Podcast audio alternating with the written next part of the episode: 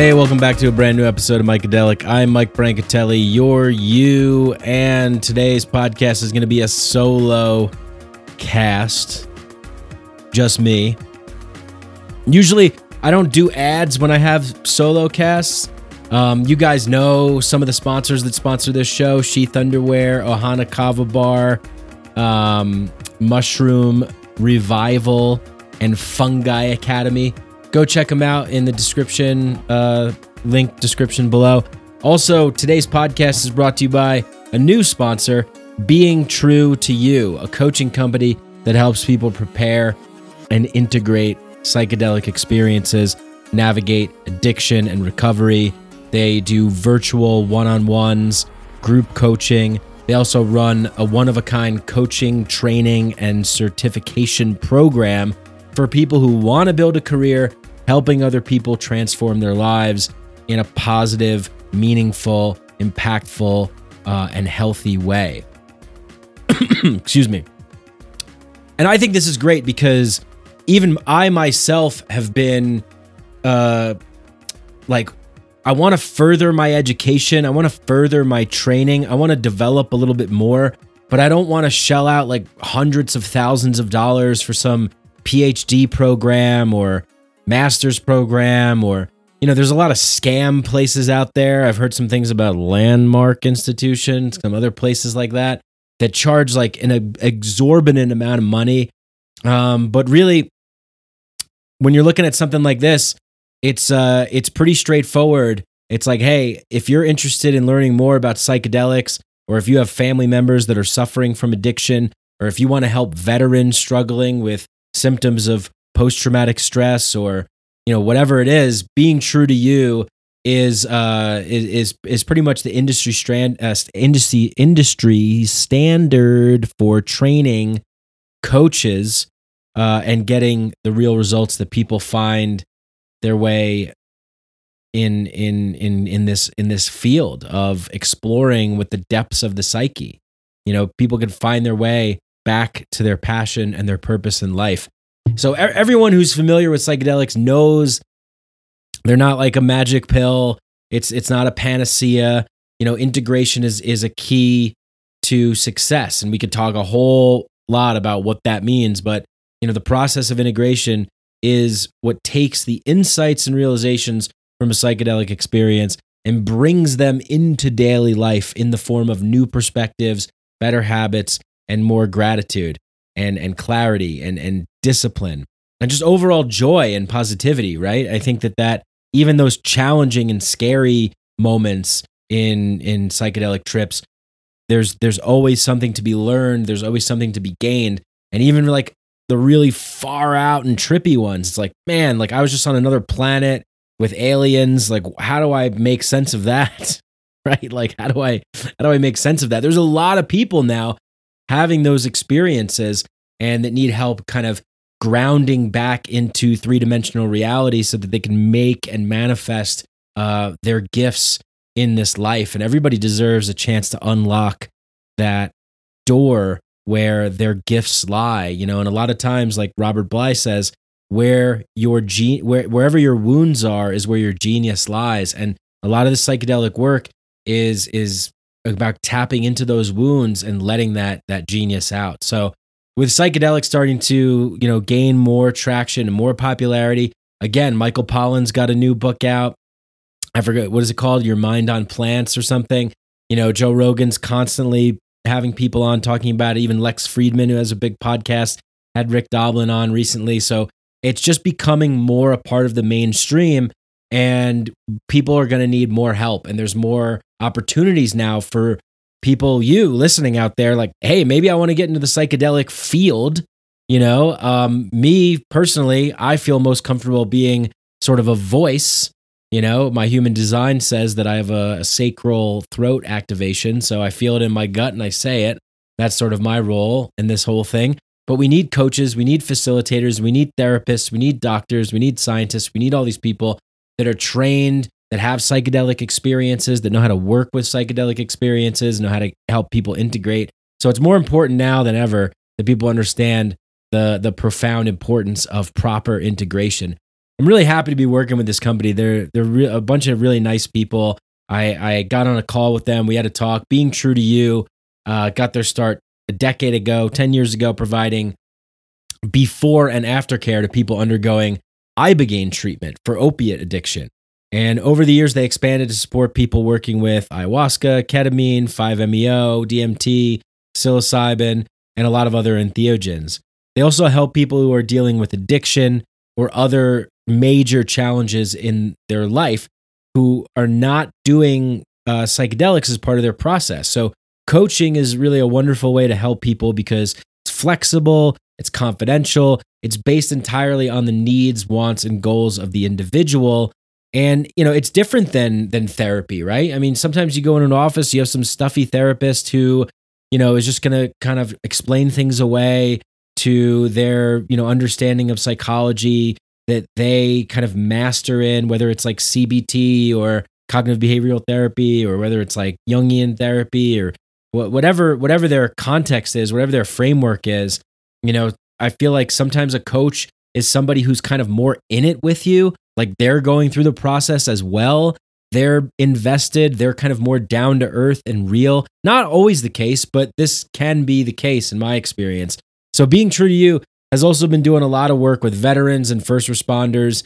And um, more vets are seeking out effective solutions for PTSD, and psychedelic treatments are gaining just like a really, really powerful reputation in that community for working where prescription drugs, as we know, have have failed and just created a whole host of more problems, right? Like the prescription drug model is kind of this broken window fallacy almost. Like we just keep putting this band-aids on bullet wounds and then there's side effects to oh, there's you.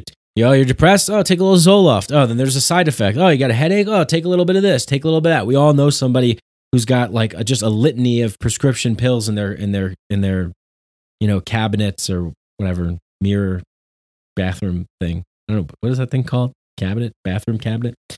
So anyway, the I'm, I'm happy to have these guys on board because I think what they're doing is really cool, and um, you know they they can really really help people who want to further their education.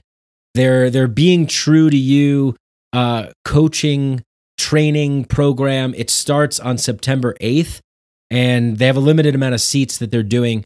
So go to beingtruetoyou.com, sign up today, say you heard it from Mikedelic.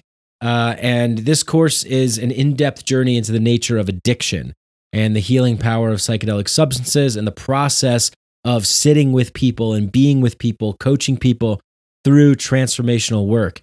The the being true to you training is really powerful. It doesn't only change lives of of those people that you're trying to help, but it's actually helping you. Like I uh, you know and and how you experience the world. So it, it gives you the tools that you need to transform your own life and the lives of others around you. And the course includes 100 hours of instruction and over 800 pages of learning material Classes are held on Zoom and they include lectures and group discussions. And the course is taught by Being True to You's founder, uh, Deanne Adamson, um, who has a master's degree in counseling. And it's also co hosted by Dr. Dan Engle, uh, a neuroscientist and renowned psychedelic expert. Funny enough, I, I, I almost went to work with Dr. Dan Engle.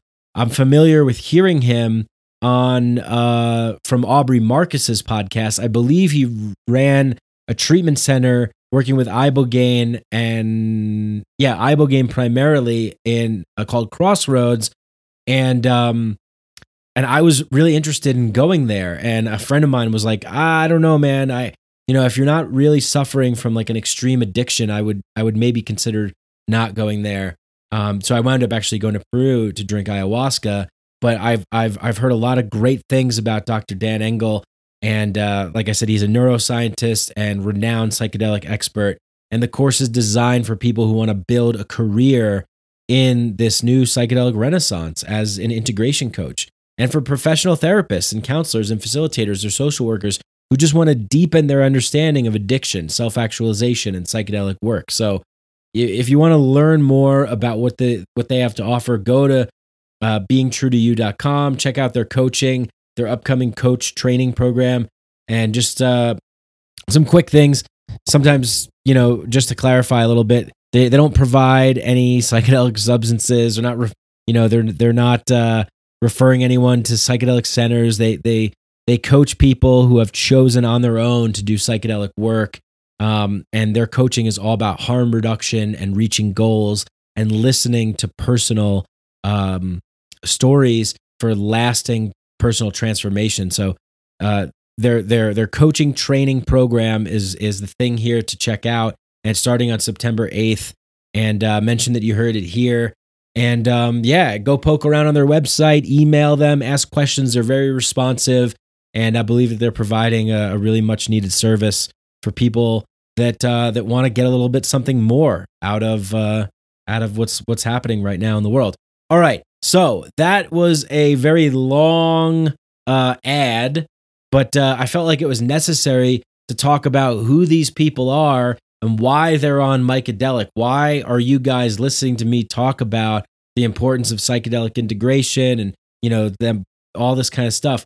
And it's because I really want to get you comfortable with like who is paying to support this show and and why and um and like i said like i feel the values are aligned and um and i feel that uh that it's a really interesting thing that that uh that can benefit a lot of people. So this will just be the longest ad that you've heard from me for these guys on the show as the first one. So if you listen to it if you're interested in it like go check out the link in the show description. And then the next couple times you'll just hear me kind of briefly mention and talk about them. But as a new sponsor, I always like to bring uh, as much as I possibly can as to why this sponsor is on the show, what they're offering, and and how it can benefit you, the listener, as much as possible, or maybe people you know. Um, so sometimes I even have the people from the company who are sponsoring to come on and do a whole episode. So maybe we'll even do that. You know, we did that with Bobby, Robert Patton, the, the founder of Sheath. We did it for uh, a couple other people, Jasper of Fungi Academy. So I, I'm interested in that as well. You know, if it if it aligns, if it fits, and that's uh, that's all I'll say about that. Go to the show notes, the show description, check it out, and if it rings true to you, if you feel like being true to you is being true to you, then be true to you and sign up for their coaching program at beingtruetoyou.com. Okay. Thank you for listening to that. Like I said, shorter in the future. And today we're going to get into a little uh, solo jam as to what's going on in the world today. So I uh I don't know. I don't know about you guys, but I've been finding it really, really difficult to have any sort of understanding of what is happening. Like, what, how, how do I gain a, a solid grasp of sense making in this current incarnation of reality? And, you know, there's certain I guess there's certain frameworks or conceptual frameworks or modalities or philosophies that I sort of anchor in from time to time. Uh, but I'm also conscious of not attaching to one anchor point or another for too long and trying to sort of uh, disrupt that uh, anchor point with, you know, other uh, disparate ideas and kind of like steel manning those disparate ideas against the ideas that I'm holding. And it could be very cognitively difficult and challenging and overwhelming sometimes to feel like holding all of that, you know? And sometimes, like, I guess recently I've been feeling sort of untethered and uh, ungrounded and, and, and just confused and mainly about what's happening in the world as regards to the, you know, the big P demic I don't even know if we could say it because I think they check podcasts now with all the censorship and things, which is absurd, by the way. So I, I recently was on Instagram and I was going through, I was trying to look up. So my uh, brother's ex wife got the jab um, months ago and and her arm got all fucked up and she well, I had to go like for more appointments to, you know, see about like the mobility of her arm. It was like kind of cramping. Like her arm was like pretty fucked up for a while, and I think she's better now. But I actually have to check in with her. I'm not. I'm not totally sure, but um, they have this database.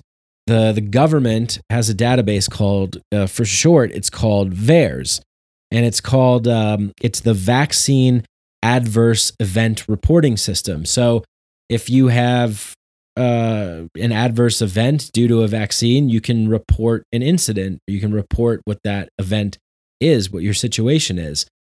And um, so I, I, I was talking about that on Instagram and I was tagging things, and none of the it was like censoring the tags for this VAERS.gov uh, website. I mean, it's a it's a government website. It's like a CDC, FDA, um, like approved site here. Uh, yeah, I, I, it's it's it's very strange. So, you know, I was like talking about something, and then I tagged VAERS, and then you I couldn't see any. There were no like no tag came up. Like sometimes it like auto fills to a tag. No tag came up. No recent. No top. Um, it was really weird. And then there there then after a while something appeared that said, uh, like, for more information about COVID 19 and all this stuff, like, go to the cdc.gov. And it was like blocking what I was trying to share and post. And all that I was trying to share and post is that, like, hey, it's weird that you can't access VAERS information on Instagram. Like, what's going on with this? And um, so there's just, there's so many questions and concerns around this whole fucking thing and I'm I'm I'm not I always try and look at like why what is not being said and what is being said and by who and who stands the most to gain and who stands the most to lose and what uh, what is being covered up and why what are the incentives what is the purpose what's the meaning here right? And um you know it's it's kind of a it's kind of a, a, shame but it's also brilliant and genius in a way that like the misinformation epidemic eh, is uh, tarnished with like qanon conspiracy flat earther lizard people bill gates microchip control you know neuro implant brain program thing. It's like eh, like like as soon as you start asking questions people the the the, the the conditioning that we've been experiencing is that like oh, okay anybody that's not like for this or anybody that's like skeptical or asking questions well they must be some like right wing tinfoil hat conspiracy crazy nutcase. And unfortunately there's not a lot of room for nuance especially on social media. Um, but there there are questions and there are concerns and it's how do you how do we know right? And i think that like for me, I just try and go with a few different things uh, to understand. But one of the main things that I understand is that uh, these people are not on our sides. like these institutions, these non human entities that answer to boards of directors and are incentivized in perverse ways by profit over people, are not on our side you know and and the the divide and conquer tactic is the best way to rule over groups of people um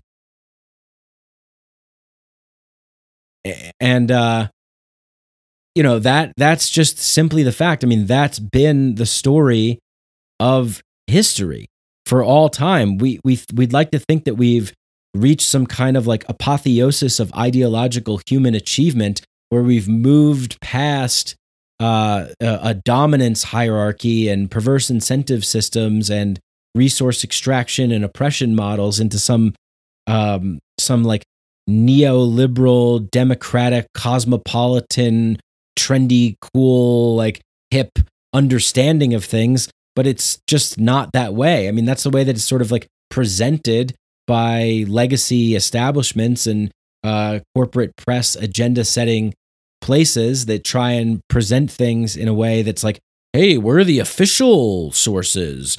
Trust us. And, you know, don't listen to those other people on the internet. Oh, where did you get your information from? The internet? What is this, 1998? What, it's not like, it's not like a punchline for incompetence anymore. Like the internet is an amazing, psychedelic, transformative uh, thing that is connecting people all around the worlds of disparate ideas and religions and philosophies and spiritualities and and all kinds of different systems of belief and and and things to converge and come together. And yeah there's a lot of crazy shit out there but there's also a lot of amazing things out there. And you have to be able to discern what is good and what is bad. And it's not easy right? And then so what we do is because people because you know they they they use um you know peep they use the internet as like a scapegoat for people that are like oh well we can't people can't be trusted because they go on the internet and they get wacky ideas. So again it's like this nanny state solution that we need to censor and restrict things because people it's for their own good. People don't know. And so these big tech companies have now become the arbiters of truth the sole arbiters of truth right? And if anybody's seen the Loki Disney Plus show, it's incredible, by the way. Uh, it's there. There, the the theme of the show is that Loki uh, gets the Tesseract from when the Avengers go back in time for Avengers Endgame, and he transports to somewhere else. And all of a sudden, these people come out of this like dimensional doorway, and they say that he's a variant that has disrupted the sacred timeline so what they do is they prune variants. They like they they terminate variants who go off of the sacred timeline. And that's that's like kind of what happened what's happening here is we have this authoritarian uh, control system that is based upon perverse incentive structures that uh, look at mass numbers of people over the individual actual human experience of being a human being in the world and become there are these non-human entities that march to the beat of profits over people and you know they're like hey this this is bad for our you know incentive structure to profit us and to have more you know uh, power and wealth and control so let's prune this this variant from the timeline so that we could preserve our uh, sole arbiter of truth sacred timeline this is the way that reality is. We tell you what the borders and the boundaries are. We tell you what is allowable and permissible in terms of thought, feelings, expressions, uh, and uh, emotions, and and speech. If you deviate from that, then you're determined to be like a radical. Uh, you're determined to be not uh, in uh, accordance or alignment with the um, uh, like a, a, healthy and sane system, which is what they, which is what the non-human entities of corporations and banks and pharmaceutical companies and governments have a vested interest in preserving. They have a vested interest in preserving their narrative of perpetual progress, their narrative of uh, of of what they deem to be the sacred timeline, and they will do anything at all costs to preserve the sacred timeline, their sacred time, according to what they deem to be important. So, so when I look at things like this, it's it's it's tricky because when I talk about them, and especially on social media, it's there's a lack of of of really diving deep into the nitty gritty of the nuance of it all, you know? And so,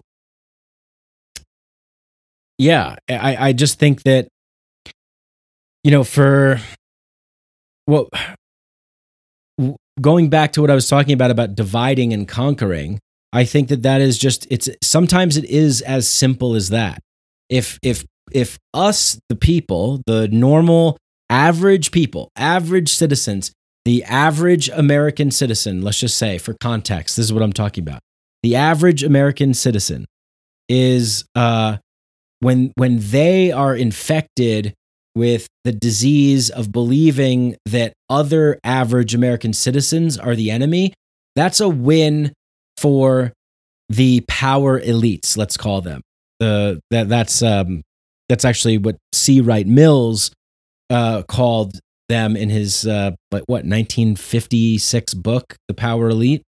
So the power elite, the the the elites that hold power, right? And and and just to clarify, what I mean by that is the the people that are attracted to positions of power in our world and in, in America, we'll say, uh, the people that are attracted to positions of power in America, where they are rewarded for the more profit and power and and um, uh, the, the the the more that they play according to the sacred timeline rules. So, if so, it serves their interest to basically you know distract away from what they're doing and get people to you know turn on each other the average american citizen to turn on each other and say well you know the problem here is you know these Trump supporting people. The problem is these people with misinformation. They're getting things on the internet. The problem is the QAnon people. The problem is this Antifa thing, whatever it is. When we're not really looking at what is shaping and causing uh, all of these things, what where is it really truly stemming from?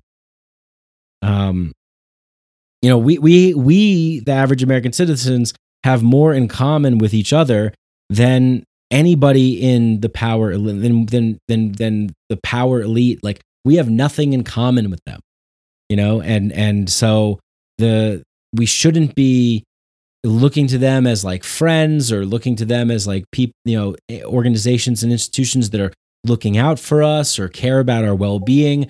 You know it's really our our family our friends our community and our neighbors which have really been disintegrate like evaporated there's no sort of like mid tier uh, structure to allow for people to come in to, to come together to make decisions you know in a more community centric way whether it's like churches or religious institutions or like civic societies or uh, clubs or co-ops or places like that those are really sort of uh, a, a better way to get together with like-minded like-hearted people and start to make decisions that are going to be in the interest of the group for the best and then and then try and express that interest on a local level right? I mean we talk about like it's like dunbar's number. You can't really have uh, a civilization like the one that we have. It just doesn't work. We have to be in smaller groups of like 150 people. Um you know in that kind of range where we can re- where we can really care about other people. We could really see other people and feel other people. And the the actions that we take we know will directly affect uh, the other people in that group because they're not anonymous.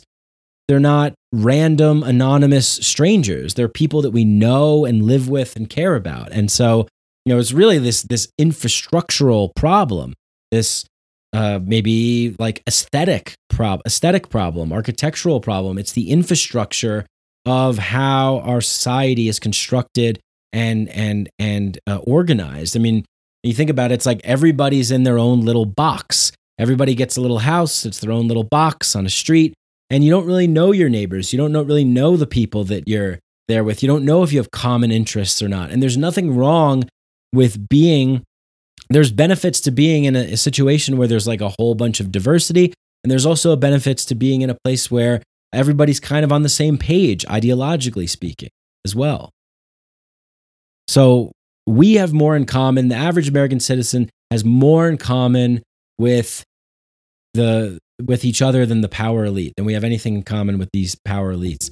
And you know, Heineken, I think, did a good example of this with a commercial years ago where they had a Republican and a Democrat come together and they didn't tell them, you know, they didn't say, hey, we're going to have you meet a Republican. They just had two people show up at a bar and have a beer and then they started talking and then they revealed like oh did you know that he was a republican did you know that he was a democrat and then they're like oh no that's crazy like whatever but they were just they found something to talk about over a beer. And that was one of the things i always loved about anthony bourdain is his travel show was really more than a travel show. It was a cultural experiment show. It was going to another culture, going to another location, and accepting and inserting yourself in the cultural val- values, morals, and and and uh, and ways of the people there, and sharing in that experience, and learning who these people are and what they how they think and what is important to them, and and just getting that direct felt sense of what it's like to be them in that place for a brief period of time by sharing a meal, you know, by by just being there. So yeah, I, I think that we would maybe rather fight each other and blame each other not necessarily because we're neurologically hijacked by propaganda and indoctrination from especially from an early age with compulsory schooling but more so than that it's also that like the other is a common and known enemy in a way. It's like oh well it's easy it's just easy for me to say well you know what the problem is in this country it's those republicans you know those damn republicans or you know those those people that just they don't care about the, the fact that there's like the a, a virus and that we all have to come together and, and do the thing that's best for everybody. All they care about is their, oh, my freedom, oh, da, da, da, you know. And it's like, yeah, it, it probably feels empowering to say that because you feel like you've landed on uh, a stable, logical ground that is easily comprehensible. It makes sense to you. You understand it. Um, you can, well, I know someone like that, and, and this person's not such a great person to be around. And uh, so it's easy to understand. It's a known enemy, it's a known uh, place holder where we could project our fears and our insecurities on and say, look at what these people are doing. If these people weren't doing that, then it would be better. But these people are doing that. And so we have to call them out. We have to shame them. We have to censor them, whatever it is and that's that's i think is it just it feels better it's more comfortable it's more acceptable to us than the big the big scary unknown you know to to a lot of people do not share in a lot of the things that that that we share listening to this show the things that i've espoused on this show the things that i believe in which is that uh you know that that that predominantly let's say government for example government predominantly functions in the same way in which a uh, mafia system functions. They provide protection uh, for a cost, and that cost is taxation, which you don't really have a choice. We don't really know where the money goes. They don't tell us. We do know that money is spent on all kinds of things, like massive amounts of war and destruction and weapons and things like this but you know the the point has been made well we can't get you know good education or we can't feed the homeless or we can't clothe people or give people houses or give people health care but we could drop bombs and spend 785 billion dollars a year on quote unquote defense you know that Dwight D. Eisenhower warned us of in 1961 in his in his departing statement like beware of the military industrial complex people. Like don't let this thing take over. We're far gone from that. It's fucking it owns this fucking place. So, but like, like looking at that, like starting to unravel the onion, starting to, you know, when there's a great scene, Slavoj Zizek talked about this. There's a great scene in the movie They Live where Rowdy Roddy Piper has a pair of magical glasses. John Carpenter's They Live. If you haven't see, seen it, watch it. Watch it tonight. It's fantastic. And Rowdy Roddy Piper finds these special magical glasses and he puts them on and he's able to see the propaganda behind uh, the ideology that is that is being showcased. So, you know, uh, he looks at a he puts the glasses on and he sees the money in someone's hand and instead of saying money on it and Federal Reserve note it says this is your god. You know, it's and then he sees a sign that says um, like relax, enjoy, you know, go go on vacation or something, and it says like uh, obey when he puts the that's where the obey propaganda um, I forget who created Obey as like a clothing line, but that's where Obey comes from. It comes from that movie, They Live. So he puts the glasses on and he sees, you know, the truth behind the propaganda. He sees the the hidden messages behind all of the consumerist uh, things that are being that are spread out in in the world, all the advertisements and the posters and the magazines, and then he sees the alien people that have invaded but look like humans to regular people. But then when he puts the glasses on, he sees these like skeleton kind of alien beings who have this whole plan about coming over coming to earth and taking over and inserting their agendas to get people to kind of work and stay on a treadmill and produce things for them and extract resources and all this kind of stuff and they profit off of everybody's you know servitude essentially keeping everyone in this like hypnotized trance right? So it's a great fucking movie. And there's a scene in the movie where uh, rowdy roddy piper uh, tries to convince his friend uh, to put the glasses on and see what he sees. Uh, he, you know, it's it's Keith David who is I love Keith David. He's uh, he's just a great actor. He does a voice of the president in Rick and Morty. So he's like, just put the glasses on. Just put these glasses on, and you'll see what I see. And the and he's he's like very aggressive, Keith David. He's like, no, I won't put them on. Get away from me. I'm not gonna put them on. Like I got I got other shit to worry about. You know, life's hard. I gotta fucking you know take care of. Sh- I can't. I don't have time for your bullshit. And they get into a fist fight. I think it's like one of the longest one-on-one fights and uh, one take one-on-one fights in, in movie history or something. It's like a 10 minute fist fight. And Slavoj Zizek makes the point that it's very challenging to break through ideology. That it's a it's a it's it's a disruptive uh it shatters your your entire framework of reality. And and then you you have to piece that together. So it's it's you know when standing you you feel most people feel confident in this known world. They're they're not necessarily walking around with a whole bunch of questions and a whole bunch of um you know trying to hold a whole bunch of like new cognitively complex and challenging understandings after having their standard default ideological framework smashed to fucking pieces. And I think psychedelics can do this for you. I think a lot of things can do this for you. But, you know, in the Matrix, they call it taking the red pill, right? And the same kind of thing happens with Neo. He takes the red pill, he wakes up in the Matrix, and he refuses to accept it. And they're like, oh, he's going to pop, and he throws up. So it's there's this this trope or this theme, this consistent thing that when you're when all of your your your basic illusions have been shattered of who you are and your identity and the masks that you wear and the roles that you play in your personal life and your interpersonal relationships and in the greater context of your community and your society when when that is shattered you are uh you have no foundation no grounding nowhere to stand it's it's rocky waters right it's the tempestuous sea of liberation that is uh, very scary. And that's why it's only really available to those who are brave and those who have courage to challenge their viewpoints, to challenge their identities, to go within to discover new ways of seeing themselves and, and the world.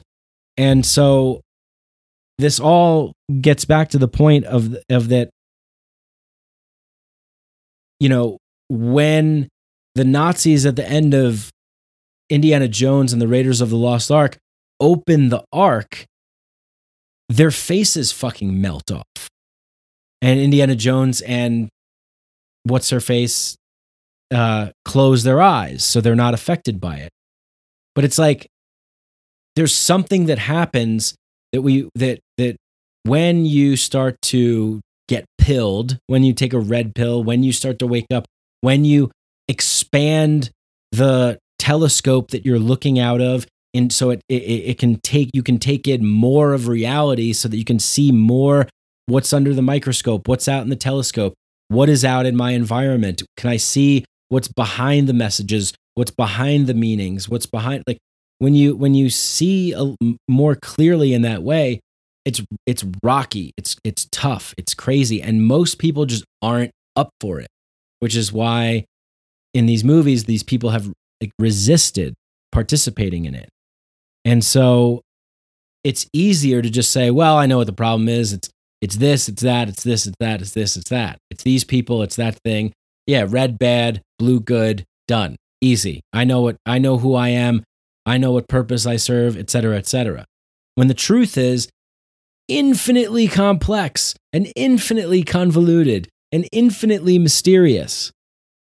And but we I think that the the the journey isn't to land on a truth. It's not like you take a red pill now all of a sudden you know everything and you're like, "Oh, cool, I've landed in now you've just landed in another ideological camp." I think the thing is just it's a boat ride down a winding river and you need to be able to learn uh you know after sort of waking up if you will for back of, lack of a better term how to navigate this windy choppy toxic crazy scary uh, but beautiful awe-inspiring river that that just is continuous.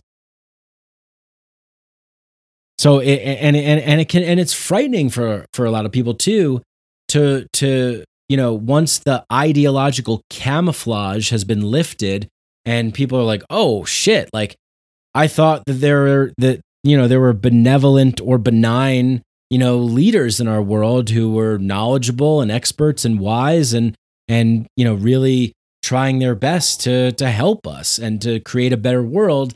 And they're like oh that was just an ideological camouflage that that was just propaganda. I've just been indoctrinated into believing that. I I've I've just been pledging my allegiance like blindly without actually questioning or thinking about anything. And um now it's like, well, now where do I go? Like, now what? Like I everything is shattered to pieces. I don't know who I am. I don't know what the world is anymore. What do I do? And so that's scary and that's frightening, especially scary and frightening to think about like like sometimes I'll be like, "Oh yeah, like people will be like, "Yeah, like, you know, our phones are listening." Of course they're listening. Like of course. Yeah, like we we live in an, an omnipotent, omnipresent, technologically determined and mediated uh you know, sort of energetic prison of our own complacency, complacency and participation because by by participating in and being compliant with it, we we perpetuate it and it keeps going. But it's like that that is the the that is the the the sort of like main energetic like border and boundary that is holding everything that we currently know together in sort of an easily understandable way. And it's like once once you once you go outside of that there's all sorts of things that happen right? And it's like shame and ridicule and group you're no longer like conforming to the group. So there's a sense of ostracization and and loneliness and questioning like what am i doing? Is this right? I, I don't know. Why is everyone else you know saying that this is the right way? And am i wrong? And you know so you have you have to gain skills to learn how to navigate through these waters. And we're just not prepared for that whatsoever. Like you're gonna most people will be terrified to learn wait a second, you mean the world that we live in is run by like predators and pedophiles and parasites and sociopaths and psychopaths and monsters and bloodthirsty maniac assholes and people that don't have normal empathy and compassion and who don't you know who who who are like sick and diseased because all they want to do is acquire more and more and it's never enough? It's like yeah that's who runs the world that's why things are the way they are, because they set the tone for the game. They set the borders, they set the boundaries, they set the rules, they set the goalposts, and everybody follows along to those things. So to to to to walk outside of that framework is an extremely difficult task. And it doesn't help to call people sheep. It doesn't help to call people, "Oh, you're sheep, you're asleep, you're not woke, you're not awake, you're, you know, these people are part of the problem." It's it's a it's that's not going to help convert them. you know, that's not going to invite them over. They've been subject to uh, indoctrination and propaganda within their own little reality tunnel, and they've built uh, a world that is comfortable and familiar and known and recognizable, where they feel that they have a good grasp on easily understanding things. I mean, could you imagine what would happen if we were able to just download into everybody's brain like the the, the sort of truth of all events that have ever happened in the past like 30 years. People would fucking just be foaming on the mouth on the, uh, on the on the side of the road not able to like get their lives together because they don't know who the fuck they are and what this all means and everything's been a lie and I don't know what the hell's happening and so it's got to be like a gradual process over time. And uh you know breaking the structures of of the game is is this big unknown. The dominant narratives are only dominant by means of force and coercion and really sorcery at the highest level. And you know the, like i said these people they claim to be the arbiters of truth. They approve you know the message. They say we're the ones who decide what is allowed to be said felt and experienced in this reality or else we will punish you you will be punished. Something will happen to you that won't be good. I mean, and I, I personally feel for me that the amount of information that is out there, the amount of perspectives that we encounter on a daily basis is way too much. There's even passively, which I think a lot of social media consumption is just uh, passive consumption of mild amusement. It's not really uh, lighting our souls up and, and making us sing and dance with joy and bliss in a grand festival experience. Oh, wow. Like it's just this sort of passive, numbing, mild amusement. Oh, that's interesting. Oh, well, cool fact. No, I didn't know that. Oh, that's cool. Oh, I didn't, I didn't see that. Oh, that's kind of funny. Ha ha ha. Oh, you know who would like that? I'll send that to them oh, that's like, oh, that's interesting. Oh, maybe I'll repost that. Oh, that's kind of cool. Uh, yeah. It's not this like soul nourishing, fulfilling thing. And so, you know, there's so many things that we come across when you, you're, you know, when you start your day and you get on your computer and you go through an email and you go to your Instagram or you go to Twitter, you go to Facebook or whatever it is that you do, you go on different websites or you go outside and you see advertisements and banners or you go into a store and someone's asking you to donate a dollar to help you know someone get a kidney or whatever the fuck they're they're asking or you you know products and marketing and advertising and clicks and buy my thing and everybody has an agenda that they're selling that they want you to participate in no matter if it's come watch this movie or you know come sign up for my $8000 you know course that runs for 3 days. And it's uh we're we're constantly bombarded with so much noise that's not necessary for us in the fulfillment of us as individuals in order to individuate ourselves and live our best lives and offer our highest gifts and offer what we have to be contributors of uh, of creating a, a, a better, more product not productive, a more um, pleasant and happy uh, society uh, for us and you know our future generations. And and there's just uh there's there's there's just so much. We're just exposed to too much. But what i find is that when you get away from that kind of stuff and you start meeting with people in real life live feeling the presence of other human beings and the energy that they're emitting from their physical meat suit bodies that there is something so undeniably uh, exuberant about that to be in real life with other people, to hear what other people think, feel, and, and say, uh, and and to truly listen and to ask questions with empathy and compassion out of a place of curiosity and not out of a place of uh, spouting an agenda or you know lecturing or giving advice. And it's just we haven't been trained in those techniques. People have to kind of find them on their own. But this is what's leading to the breakdown of our civilization into just this sort of hegemonic, corporatized, um, you know, blandified authoritarian uh, system that, you know, I mean, New York City, New York fucking city, the city that I used to call my home, uh, has gone full on tyrannical authoritarian with introducing these vaccine passports. And, um, you know, I, I, I there's, it's hard to explain why this is not good when other people out there, maybe some of you listening right now, have a have an understanding of like, well, this is good. I mean, if you travel to other countries, you're required to get vaccines, or when you're born, you get vaccines, or you know, like businesses have the right to say and do, and you know, cities make rules, and it's for the greater good, and all this kind of thing. And I would just say that that that's been a, an issue all along. The pandemic, the vaccine passports, like these kind of things, they're not, it's not anything new. It's just a new flavor of the same node, which is we know what's best for you. We're the experts, and we're going to tell you what we're going to allow you to do.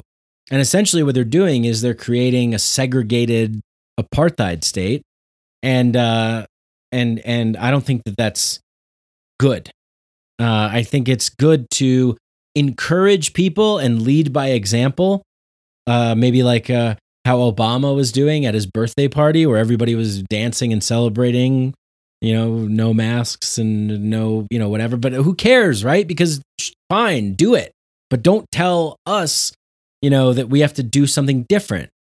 You know, it's like give people the freedom to choose what they feel is the best thing for themselves and nine times out of 10, people are going to make, you know, people are going to make the decisions that they feel is, is, is best. But as soon as you start, I mean, we understand this stuff when it comes to children, right? Like the worst way to, uh, lead, like to, to, to be a leader amongst kids, uh, to raise kids or to be a parent, from my understanding is like, and my experience is not to just yell at them and bark orders at them and say this is the way it is because we say so and you know it's you have no say in this and you know we're going to tell you to do these things you know hey you know don't don't hit your sister. And then the husband turns and hits his wife. It's like well and then yells like i said no hitting. It's like well you're not really leading by example. You're not really the exemplars of uh, a, a, a, a, wise uh, ruling class. You know, if we're to have a ruling class, we, we should have a wise one. We should have people that, that exemplify, that lead by example and, and exemplify and embody wisdom and encourage and foster and facilitate uh, what they think are fruitful ways for human beings to flourish. So I, I don't think you do that with mandates. I don't think you do that through uh, threats. I don't think you do that backed by force and coercion. I think usually what happens when you try and force and coerce people into doing things is you're going to get people that are going to go extremely the opposite way. And then it, and then it becomes an issue. And they, they knew this shit. They have think tanks and teams that study this stuff hey, if we put a vaccine thing out there, like how many people you think are going to do it? And then what's the, you know, th- how many people are going to say no? And, you know, what do we do if they say no? And then blah, blah, blah, blah, blah, and this thing and that. And one of the things that are, they're doing a great job of is making the people who are unvaxxed uh, these like dirty, diseased enemies of, of humanity.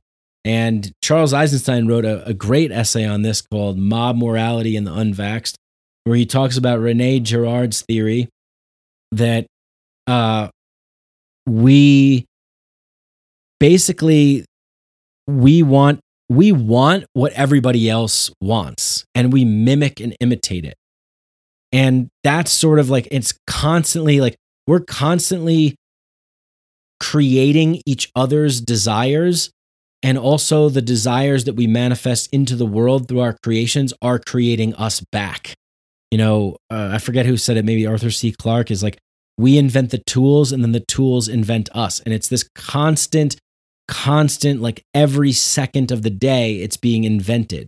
And you learn to want what other people want.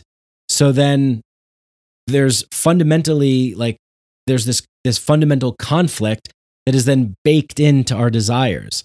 And then it raises competition and conflict arises because we're trying to get stuff that we're trying to achieve things that other people have and we want that. So it's we're going after that. And so there's this innate like there's this innate like pressure that forms and we learn also the the conflict by watching it. So we learn like how to resolve confl- conflicts and how to engage in conflicts through watching the, the the sort of more dominant conflicts that play out, right? It's like, oh, these people protesting or they did this or that. Oh, okay, that's like that's how you conflict. That's the conflict. Like that's how you do it. You do that, and so that's why we're either you know people choose sides and they're like, all right, well, I'm on that side because that side is is the the good guys or that side, you know. But eventually, the what Eisenstein's talking about, this is Rene Girard's theory that he's talking about of uh, his like uh, mimetic desire scapegoat theory. And eventually the conflict energy just builds up so much. Like there's so much pressure uh, that it builds and then it needs to get out. So he talks about how that there's this like innate sacrificial element that we use and and we scapegoat people as a mechanism to minimize the amount of violence that plays out. So it's like, let's blame somebody, let's sacrifice somebody, let's have a scapegoat uh, so that we can just say we've done something, we've accomplished something, we took action in some way. And that is, that makes us feel good. That makes us feel better. Right? Like bombing the fucking Middle East after 9 11 and invading and occupying countries for decades. It's like, well, we're, we're doing something. Hey, the war on terror. It's a, uh, hey, there's no more war on terror. I guess we did something. Yeah, we had uh, mission accomplished, man. Mission accomplished, right? It's like we we live in this like false world where it's like we we just like the the the TSA thing. It's like, oh yeah, like after 9/11, like people had to put in these you know, scanners and you had to get pat down. And there's this great comedian who has a joke. I forget who it is, but he's like, yeah, they'll take away any liquid that's more than three ounces, you know, in case it's a bomb. So they just put it in the garbage right next to them in case it's a bomb. You know, so it's like, it's all this like illusion of safety, illusion of security, illusion of progress, illusion of accomplishment. It's, it's, uh, so it, it, it, calms down the energy of the conflict. It calms down that conflict energy, and we're able to like breathe a sigh of relief. Like, ah, oh, okay. Like, oh, wow. Like, oh my God, there's a vaccine. Like, finally, like this thing is going to be over. Oh my God, there's a vaccine. Like, thank God there's a vaccine. There's like, there's a solution. There's like a, a thing that we can like address as being like, this is the solution. Finally, we can get back to normal life. Finally, we can travel. Oh my God, we can go to concerts. I mean, oh, it's just like things are going to be go back to the easily understandable, calm, uh, calm, uh, comfortable, and familiar world that we once knew. Thank God I want to get back to that because this big, scary, unknown world was too destabilizing for me and I couldn't make sense of it. So just give me something, whatever it is, oh, that makes sense to me. Yeah, vaccine, science, like, yeah, like all the experts, and they say, it's like, yeah, you get a vaccine, blah, blah, blah. yeah, sure, of course, yeah, and just take it and get it over with. I'm not gonna think about it. Like, it's just get me back to normal. Get me back to the comfortable and familiar world that that I'm used to, even if it's a world of illusions. People would rather be existing in a comfort a comfortable world of fantasy and illusions rather than addressing the difficult, nuanced, infinitely complex, and diverse, disparate topics that are contradictory and paradoxical. It's too much. It's too much for me. So the scapegoat, the it's it's an always a made up artificial thing. It's our own. It's it's it's harder to look at our own issues, our own desires, our own wants, and say, where are these really coming from? Not so hard if you engage in deeply profound psychedelic work uh, on a on a serious level when with the proper set and setting and integration to to help you with it but to really go in and, and really understand yourself like you know, where does your suffering come from? Like desired outcomes. How many people have expectations about like how things should be or like how I want things to be? I'm going to manifest things the way that I want them to be. And everything is just a creation of our own manifestation. And like, yeah, there's like some truth to that, but that's not the whole thing. It's like we constantly look for these these things that will easily explain explain how we should function in the world and what we can believe in. So, and then we just grab onto them and say, well, this is the way to, yeah, I, am just, I create my own reality and I just manifest whatever I want and everything's just going to be fine. And, you know, just like all I have to do is just think positive thoughts. Nothing negative will ever happen. It's like, okay, like you're missing a lot of nuance there. So the article is fantastic. I'll link it in the descriptions. Charles wrote uh, an amazing series of articles. One of them is called The Death of the Festival, where my main takeaway with, with, with that is basically we have no more true anarchic festivals that are truly spontaneous and and and anarchic in the in the sense of anarchy no uh, rules regulations laws borders boundaries just spontaneous curious collaboration and uh, and and uh, letting go of societal norms and things like that. Where we we what we have is allowable, compartmentalized sections of of reality that it's like okay you can go to this little music festival for three days and you can have a, a temporary controlled, liberated experience, but then back into the dominant general consensus agenda setting reality. The sacred timeline. Get will will will allow you, you know, it would be like in that show Loki if they allowed variants to have a little playpen for their little to get out their little variant uh um you know desires.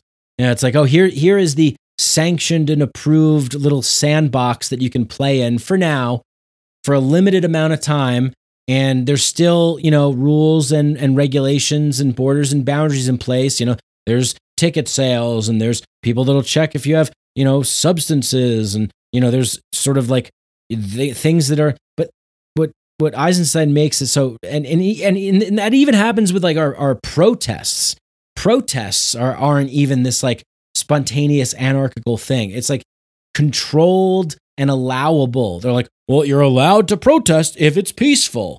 It's like, well, well, that defeats the whole fucking purpose. A protest should be like, we're not fucking going anywhere until we get what we want. And we're willing to do whatever it takes to do that. It's not this allowable playpen of approved expression. Oh, you you go over here and you're allowed to march, but you can't say F the police. You have to say, we want justice or something. And that's will give you, will allow you to express yourself and your dissent and your discontent in this allowable way. So there's no real, true, spirited, liberated, anarchic, spontaneous uh, explosion of a, of a festival, of wild festivities. You know, Alan Watts talks about this in one of the greatest videos on YouTube. Why is our culture so sick?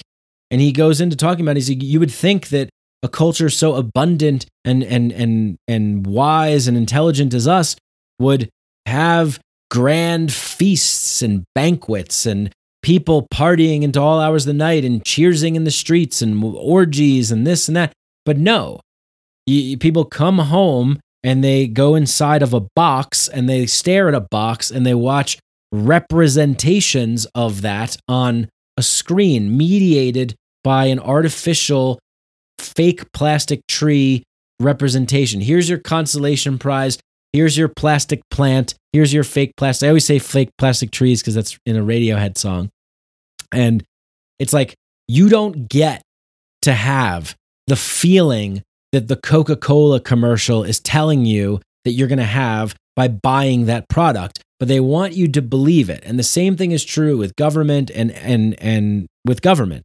The same thing is true. The government tells you, look, look, we we got a pretty good thing going on here. If everybody just kind of plays by the rules and comes together, we can have a pretty good thing going. You know, and it's like well, aren't you guys just like fucking, you know, doing like some of the most corrupt, crazy shit in the world? But oh, okay, I guess we'll listen to you on this one occasion.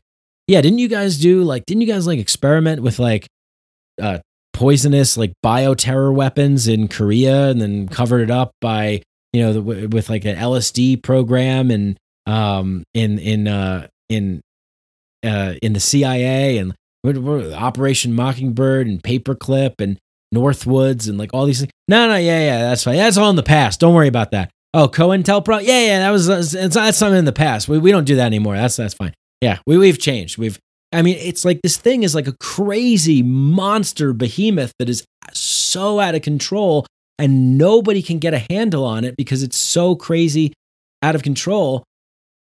Um so what we do is we engage in the scapegoat stuff. We engage in the artificial scapegoat sacrifices to make us feel better about our reality. And and the the death of the festival article that Charles writes about, it's you know we, not having that baked into a society, not having an allowable and a laudable time period for no allowable and laudable uh, uh, expressions. Like having a time period is just like, hey, this is the time period where fucking anything goes. People might get hurt, crazy shit might happen, some stuff might get damaged, but you know what? If we have that sort of free, total expression of hedonistic anarchy and and and spontaneous desire, that then it it, it won't spill out into sort of ordinary life where you have to, you know, kind of like do things in a more ordinary way that will have this kind of like, if you want to say, purge period, right? So it's like a purge, but for an extended period of time, and in the in the in the flavor of a, a festive party, festival, a real you know banquet of celebration of life. And I think that's one of the things that we are deeply, deeply missing in our society, in our civilization these these days, is this total, this total liberated experience where no one is going to get, no one can tell you what you can say, what you can do, how you can express yourself. No one's going to tell you to turn the music down. It's like, hey, fuck you. This is the festival, baby. Get with it. You know, it's festival time. And I mean, you probably want to be a little bit more respectful from that. It's it's it's it's a severe issue and we live in a really, it's a really uh, interesting and a, a very interesting time because the the models of propaganda and persuasion and indoctrination and conditioning and the the pruning of variants to preserve the sacred timeline, it's masterful. The way it's done is so masterful that everything is glossed over with this glitter, with this shine, with this sheen, with this like wow, isn't it like amazing? Look at all these like wonderful innovations and wonderful things and like oh man, like technology and progress and billionaires shooting dick rockets into space. Wow, it's like amazing, right? Um yeah, I guess, but like there's a lot of other things that are just so it's like this Henry David Thoreau line, uh, most people suffer from quiet desperation. There's this quiet like crud that is that is the core. It's this like rot at the core that keeps blipping out and infecting. But the the the power elites, uh, the agenda setters of our society, are so good at being the the the the janitors of it, like like knowing how to use it to the advantage. Never let a good crisis go to waste, right? As Rahm Emanuel said, never let a good crisis go to waste. That is their their ethos. That is their that is their what they live by. That's the, the modus operandi of the establishment. Never, ever, ever let a crisis go to waste, ever, because there's so much to be gained. There is so much to be spun, to be uh, take it to. There's so much to take advantage of from that. Anyway,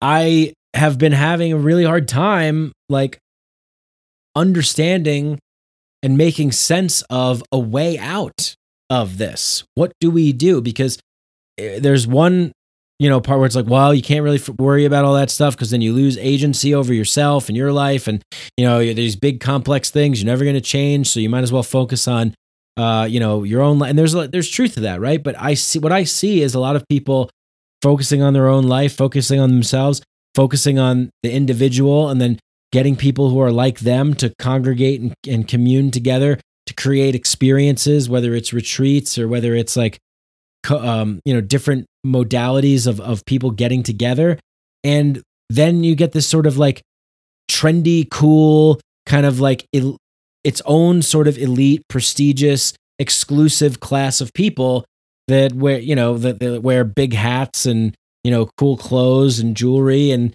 get together and they say that we're like we're we're liberating ourselves, we're exploring our consciousness, we're coming together, we're experiencing emotions in like raw way, and it's like all that's true, but we've but we've also left behind the in any sort of like umbilical cord to the the greater mother, the Gaia, the the Gaian mind, the the noosphere of collective uh, consciousness of of all the beings, the ones that that don't have access to that, that that need it the most. How do we reach them? How do we get them involved? How do we get them to say, "Hey, we'd like to invite you here"? So eh, I don't know. Maybe people have to find it on their own, or or what. But I what I see a lot of like the going in, focusing on your own thing, like worrying about yourself, build a little lifeboat, build a little intentional community. That's all well and good, but it only attracts a certain kind of people. And then you tend to, most, what I've noticed is most people tend to insulate and isolate, and it becomes this exclusive, expensive thing only catered to a certain class of people. Um, so, how do we make uh, how do we invite all in into that and how do we bake in things that are reciprocal and give back and pay it forward and invest in um you know so i don't know i'm i'm i'm, I'm to start thinking about that more and more because uh I, the way that i see things going is uh not so good it, it doesn't doesn't look good doesn't look good i'm not interested in breaking off and creating my own little uh, party over here while everything else burns. You know, I'm not interested in like playing violin on the Titanic. Like that's not what I'm interested in doing. It or whatever. Like it, that would that's not even a good metaphor. It would be like it'd be like, hey, the Titanic's going down. Well, all right, let's go get a bunch of people together and just have our own like little like party. It's like, no, how can we fucking help as many people as possible to in this situation? And I, I don't think like it's it's not a fun party if everybody at the party is suffering and in misery and there's like death and destruction and bombs and poison and toxin and fear and propaganda and indoctrination and tragedy happening and then there's like little there's like a like three people that are having fun in the corner over there and then two people that are having fun in the corner over there and like one person you know fucking jerking off in the bathroom and you know every, everybody's just and they're just like well hey i'm having a good time I'm just worried about me and my life and my things. And, you know, I can't control everything. So it's like, no, that's not a fun party. I want, I want, I want life to be a fun party. I want us to, to, to do better. I believe that we can do better. And uh, I have faith that we can do better. And I think that it, it starts maybe with some inspirational fucking messaging like this. Like, it's like, look, neurodiversity and cognitive liberty are like the most important things sovereignty and autonomy, respect and compassion and curiosity, being uh, being a, a real, decent and engaged and present actual human being, and unplugging from you know the the desires of the agenda setters and the manipulators and the programmers and the propagandizers from everywhere whether they're an in- instagram influencer or they're fucking you know some government official or whatever the fuck start getting in touch with what you think with what you feel with you believe go back and read, you know, amazing books that have stood the test of time, that espouse great wisdom. Get with groups, go out and be together with people and engage in, in somatic, embodied experiences of, of feeling what it truly feels like to be a, a fully live human being in a three dimensional meat suit world. Go and have those experiences, have wild sex and orgies and have uh, just make the most out of the the sensory experience that you have and and and figure out ways that you can unleash your gifts and contribute the most to the world and how you can have an impact in in helping uh your, yourself and by helping yourself then helping others. That's the whole point is what i'm trying to say is like yes help yourself go within do those things but don't forget where you came from. Don't forget where you were and give back and look for ways to improve the greater lot of things. And i don't know maybe not everybody's up for that but i, I think that you know we, we have to come we have to come to terms with the fact that we are being ruled over by psychopaths, sociopaths, narcissists um, in in every domain, everywhere we look. There's somebody that's trying to take advantage and expose vulnerabilities and weaknesses to their best advantages so they can make more money, so they can have more fame, so they can profit more, so they can get more women, so they get more men, so they can whatever it is, so they can enrich themselves more by taking something from us all. And then at the highest level, the you know power elite model is pitting people against each other, divide and conquer, so that they can run away with all the money, so they can run away with all the power and the prestige, so they can be the quote unquote saviors of humanity for the greater good, so they can live in you know an Ozymandias type of uh, fantasy delusion of like a Ozymandias syndrome of like living on and having your name last throughout history and these are the people, you know, these these people are sick, they're hoarders, they're mentally ill, they're insane, and therefore we have a very insane society. Uh, and ha- you know, don't agree. Just say no. Say no to the things that violate your rights as an individual, where people are going to try and tell you what you can and what you cannot put in your body. What people are telling you that they know what's best for you and your body and that you don't, and that people are telling you they know what's best for you and your mind. Cognitive liberty goes both ways. It means the right that nobody nobody has the right to tell you what you uh, what that no one has the right to tell you that you can't smoke a plant, that you can't ingest something that's going to alter your state of consciousness. Because the truth of the matter is that they don't the, the, the, the they that I'm referring to is the people that function on the incentive systems that preserve the sacred timeline, the status quo, the agenda setters. Their incentive system does not get rewarded when you start diverging from it, when you start thinking differently and questioning things. And we start to have a diversity, an infinite diversity of nuanced and complex and unique artistic and poetic ideas. That's when the established status quo sacred timeline will dissolve because it will be obsolete because people will recognize holy shit there's so many other genres there's so many other flavors. Why the fuck would i default to these fucking people? What because they wear suits and ties and occupy grand buildings and have this air of superiority while we deem them to be experts? Nobody is an expert. Nobody knows what they're doing. And we all have choice so I would rather choose freedom and liberty and neurodiversity and cognitive liberty, sovereignty and autonomy, bodily autonomy, to say, you're not going to tell me that I can't smoke a plant, and you're also not going to tell me that I have to inject something into my body. That's just not the way that we're going to live. That's not the way that I'm going to live. And uh, that's the hill that I'm willing to die on because I believe it's the most important. Thanks for listening to this episode. I appreciate it very much. And more to come, more to come. Some great guests coming up soon. Uh, gonna have Ramin Nazer back on the show. Gonna have James McCrae, Words Are Vibrations on the show. And uh, really excited about that, as well as some other people. I think Mitch Schultz will be coming up. Uh, Jessa Reed should be coming back, um, I think. And uh, well, I'll, well, I'll just I'll just tell her I'll tell her she has to now because I put it on the podcast. Um, but yeah, check out this podcast on the Time Wheel Podcast Network that we're now a part of. Let me know what you guys think of the new logo, the new design. I'm really happy about it. Let me know what your thoughts and opinions are of this episode. If you have thoughts and opinions that are different than mine, I want to hear them. I'd love to engage in uh, some healthy uh, debate and dialectic discourse over what do you think? So uh, one of the best ways to do that is become a Patreon member. Go to Mike, uh, go to uh, patreon.com slash Mike Brank and become a Patreon member. There's bonus episodes, early release episodes, and the Inner Sanctum Discord server where we get to talk about things like this. Um, but shoot me an email, follow me on Instagram. All the links, everything that you need will be in the show description, show notes area. And what can I say? I I love you all for allowing me the freedom and the time and the space to to express myself in a way that I don't know. I don't know. Uh, maybe I'm getting a lot of things wrong. Maybe I'm off. Maybe you know a lot of things I say aren't accurate or don't hold up in this certain context or situation.